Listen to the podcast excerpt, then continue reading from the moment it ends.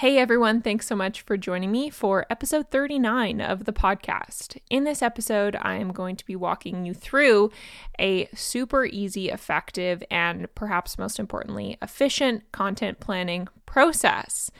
And this episode is actually a sneak peek into what you can expect from some of our business modules in the Basic Plus Business DSC membership, which is launching this Thursday. So I've actually taken a little bit of the content directly from one of our videos and turned it into a podcast episode. So if you're listening to this episode after Thursday, April 8th, make sure that you check out www.dietitiansuccesscenter.com to see which of our membership options is right for you. Okay, so let's jump into it content creation. This is often a huge challenge for people. Um, and I see way too often dietitians and students who are spending so much time creating these beautiful Canva graphics uh, to post on their Instagram accounts. And and yes, you know this is this is the, they're beautiful and uh, they look amazing, but I think it's really important to remember that social media is only one part of the process, and we really don't want to be dedicating too much of our time to only one part of the process. So we want to make this really efficient. And then the reason why planning is important and, and pre planning is important is because it saves you so much time. You always have content that you can draw from. Uh, you know that you're going to get good engagement because you're thinking about your content topics in advance and you're being strategic about them as opposed to just trying to come up with something on the spot because you know you haven't posted on social media for a while. Um, and, and it's really an opportunity to say goodbye to that stressful last last minute posting. And I know we've all been there. I've been there. Sometimes it still happens to me for sure. But we really want to try and get away from that. Um, and so those are some of the reasons why it's important. Again, we want social media to stay as only one part of how we market our businesses. It's never a good idea to put all of our eggs in one basket. Um, and again, it's important, but should uh, should only take up a small amount of your time. And so let's talk about what this process is that I personally use for my business. And it's been really effective for me and it's been really effective for my clients. So we're going to go through three steps to effective content planning to make it a really streamlined process so that you're not spending too much time creating content every week. And of course, you know, content in and of itself is how we market our services. So it's very important. But again, it's only one part of our businesses. So, before we get into those three steps for effective content planning, I want to talk about some of the golden rules of actually creating online or social media content. And I know I've mentioned this in podcast episodes before, but it's um, it's important to just uh, just provide a little reminder of some of these golden rules. So, the first golden rule is that consistency is more important than frequency. So um, I'd rather see you show up once a week consistently forever versus showing up five times in one week and then realizing that it's way too overwhelming and you can't do it anymore. And so you drop it like a hot potato and then we don't see you on social media again for a month, right? So we want to make sure that we're starting by setting really measurable and small and attainable goals for ourselves and then working our way up from there. And then we also want to make sure that all of our content is number one, answering questions, or number two, solving problems. So I see a lot of informative posting on social media. So by informative, I mean just purely giving information about something related to nutrition. So, for example, what are some food sources of vitamin C? Um, so this is fine and, and it can be a part of your process, but it's not that effective because guess what? Somebody can easily, easily, easily just Google that content, right? It, it's not that uh, groundbreaking. It, it didn't really require a lot of your dietitian or nutrition expertise. Um, and so it's just a little bit simple, right? It lacks that kind of critical thinking piece. So we really want to move past that. Um, and and then the other question I would ask you is: Is your target audience really asking themselves what food sources of vitamin C are, or Are they looking for tips that can help them keep, stay healthy during cold and flu season? It's probably the latter, right? We have to think about what are some of those challenges, some of those problems that our target audience has that we can then create content about, as opposed to just trying to be informative. So we always have to put ourselves into our target audience's shoes when we're coming up with our content. Okay, so those were a few of the golden rules. Um, the first one was consistency over frequency, the second one was answer questions, and the third one was solve problems. Okay, so let's get into it. I am going to go through now three steps for to create the perfect content creation process. So starting with number 1. And and just so you know, this has been a massive game changer in my business. I would say and I haven't measured it specifically, but I would say that um I spend 75% less time on my social media now than I did eight months ago. Um, and that's because I've implemented this process. And so now, although I do, so I do have a virtual assistant who takes my content and creates my Canva graphics, but I already have a Canva template set out for her. So it really only takes her about an hour a week to take the content that I've created for her and put it into Canva graphics and then schedule it into my scheduling tool. And so it's again, it's a really easy process. So I think between the two of us, we probably only spend maybe um, an hour and 15 minutes. I would say I spend maybe 15, 20 minutes coming up with the content topics, and then she takes about an hour to actually uh, put it into Canva and then transfer it over to Buffer, which is the scheduling tool that I use. Um, so it's pretty darn quick. Um, and that's to co- create content for an entire week. Um, so it's very quick. Okay, so let's get into it. Number one, the first step is content categories. And so I've talked about this on the podcast before, and it's worth mentioning again because this has been such a game changer for me. Um, so essentially, what we do here is we take categories which our target audience is interested in, and we assign specific days to those categories. And then what we do is we just rotate between those categories every single week. And so this helps to ensure that we know what we're talking about on specific days. It helps to give variety and it also helps us balance that selling versus providing value. So, you know, how often should we be at you know just providing value providing informative content versus how often should we actually be talking about our businesses and selling something. So it gives some balance there and then what we do is when we have our content categories, step two is going to be coming up with content topics within each one. But let's first start with content categories. So we want to come up with around five to seven content categories. Some, some examples of content categories might be uh, recipes that are relevant to your target audience or your niche, tips related to a specific pain point or side effect that they experience, perhaps a fact versus fiction or a true or false category, um, perhaps quotes or inspiration maybe meal planning tips, and so on and so forth. There's so many different content categories that you could choose. Um, I would actually suggest doing a little bit of research. So go onto social media and and check out, you know, what are some examples of content that I'm really drawn to, um, and and you know, make it your own. Take that as inspiration and and uh, come up with a spin on it for your own platform and your own business. And then in addition to those categories, I also like to say say that we have some non negotiable categories. So there's negotiable categories and then there's non negotiable categories. So non negotiable ga- categories are things that are more essential to actually getting clients. So, the first non negotiable is talking about you. And talking about you helps to establish and develop the know, like, and trust factor. And all of these pieces are really important to get somebody to want to work with you, right? They they want they have to know you, they have to like you, and they have to trust you enough to want to actually work with you. Um, and so that's one of the no- non-negotiables is actually talking about you. The second non-negotiable is talking about your business. So, what does it look like? Like to work with you? What's your onboarding process? What services do you offer? What packages do you offer? You know, just promoting the things that you're actually doing and selling yourself.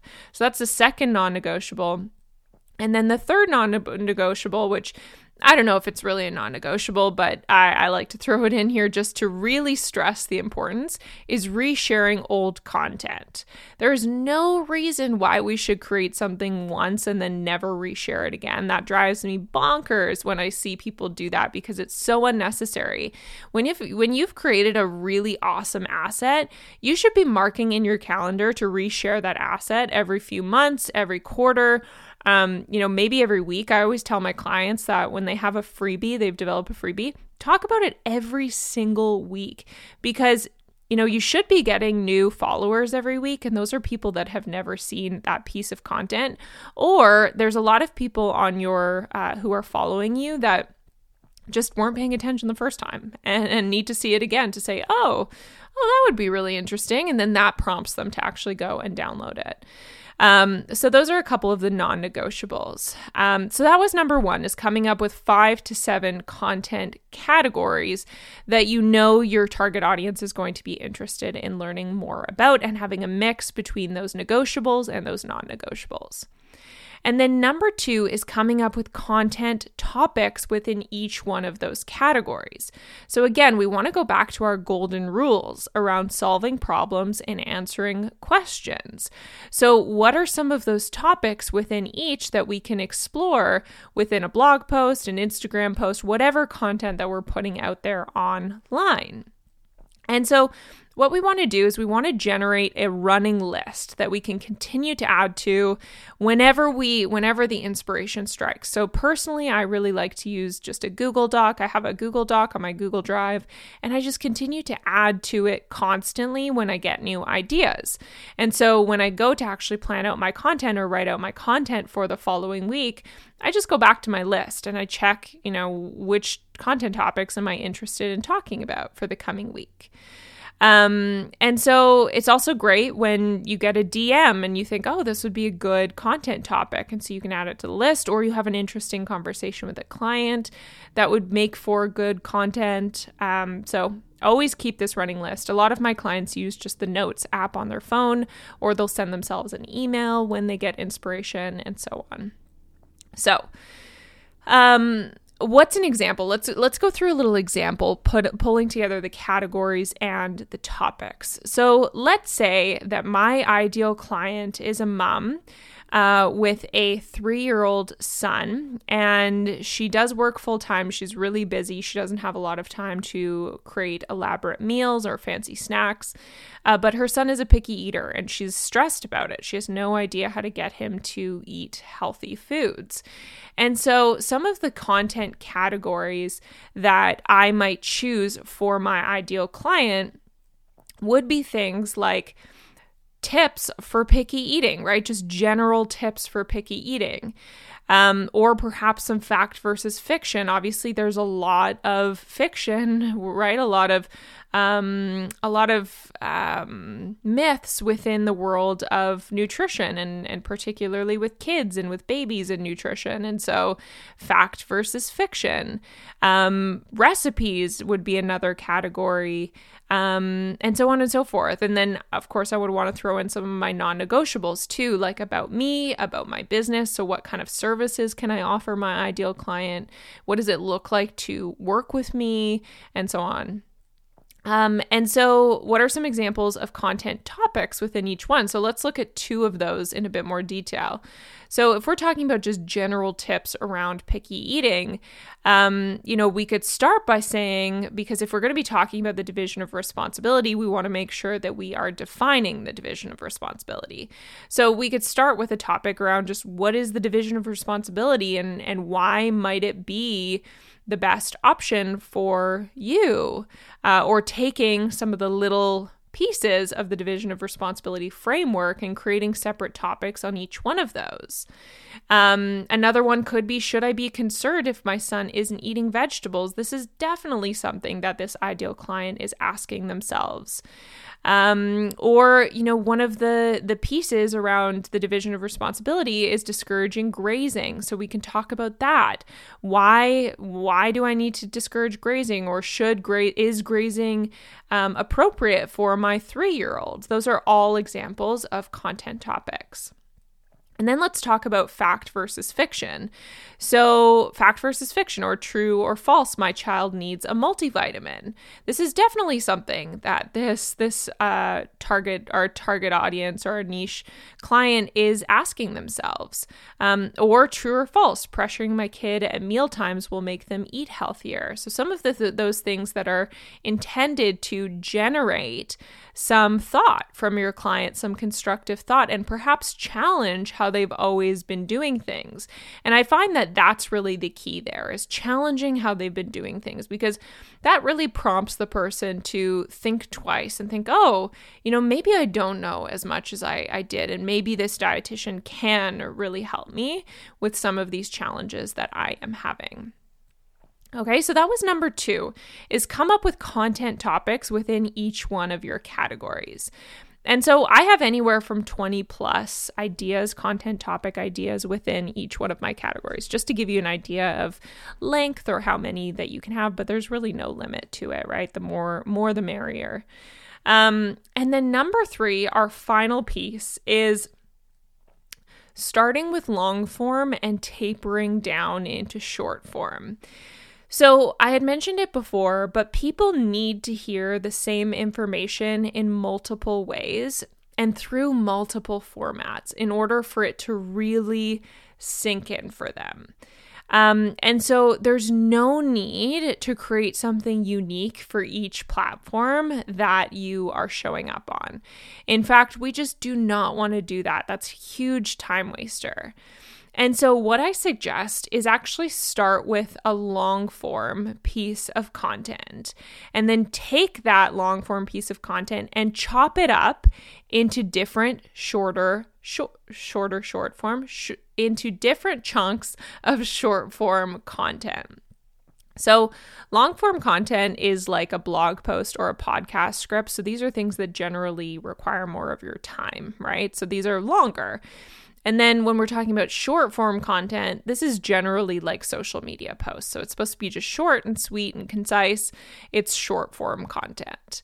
Um, and so what I would suggest doing is take one of those topics. So let's say from the example above, um, should I be concerned if my if my child isn't eating vegetables? That can be a blog post. So a blog post around should I be concerned if my son isn't eating vegetables? We start off by writing the blog post and then we can literally just copy and paste little sentences or paragraphs from that blog post and repurpose them into social media content. Um, and so I love this process because again, it's really efficient and it helps to ensure that we're we're repurposing the same piece of content in multiple ways. Um, and so, personally, my process for this, just to give you a sense of how this works for my business, is I will generally start with a podcast episode script because those tend to be the longest.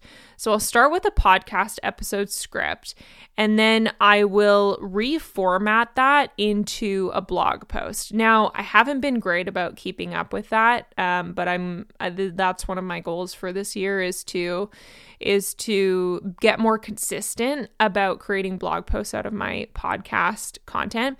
Reason why that is is because just in case you're wondering, is because uh, blog blog posts have a way bigger impact on your website's SEO. So if I'm already creating this content, I should absolutely be posting it on my website too. So I should actually absolutely be creating a blog post out of it because that's really going to help my website's SEO. So that's a project that I have in the pipeline to to uh, go back to podcast episodes and repurpose them into blog posts. Um And then what I do is I'll take that episode or that blog post and I'll just take some social media posts uh, from there. So I'll just copy and paste some of the sentences or some of the paragraphs and I will put those into my social media plan for the coming week. And then what I do, um, and this is a big tip that I give to my my coaching clients who aren't sure what to talk about on social media or on Instagram stories. So I will actually just, if I don't have a, an idea for what to talk about on Instagram stories, I'll just take, you know, the I, the concept of what I posted about in my story and just reshare it, or sorry, that I posted about in my feed and just reshare it as a story. So I'll talk about or I'll elaborate on the content that I just posted in my feed. So, for example, every Monday, I post what am I up to this week? Like what are some of the exciting things that are going on for me? Um, and so when I go to my Instagram stories, then I can say, hey, I just posted what I'm up to this week. Here are a few of the things that I'm going to touch on. Here are a few things, a few of the things that I'm really excited about. You know, what are you up to this week? And so it gives me an opportunity to show up in both places without having to reinvent the wheel uh, for each each piece of content.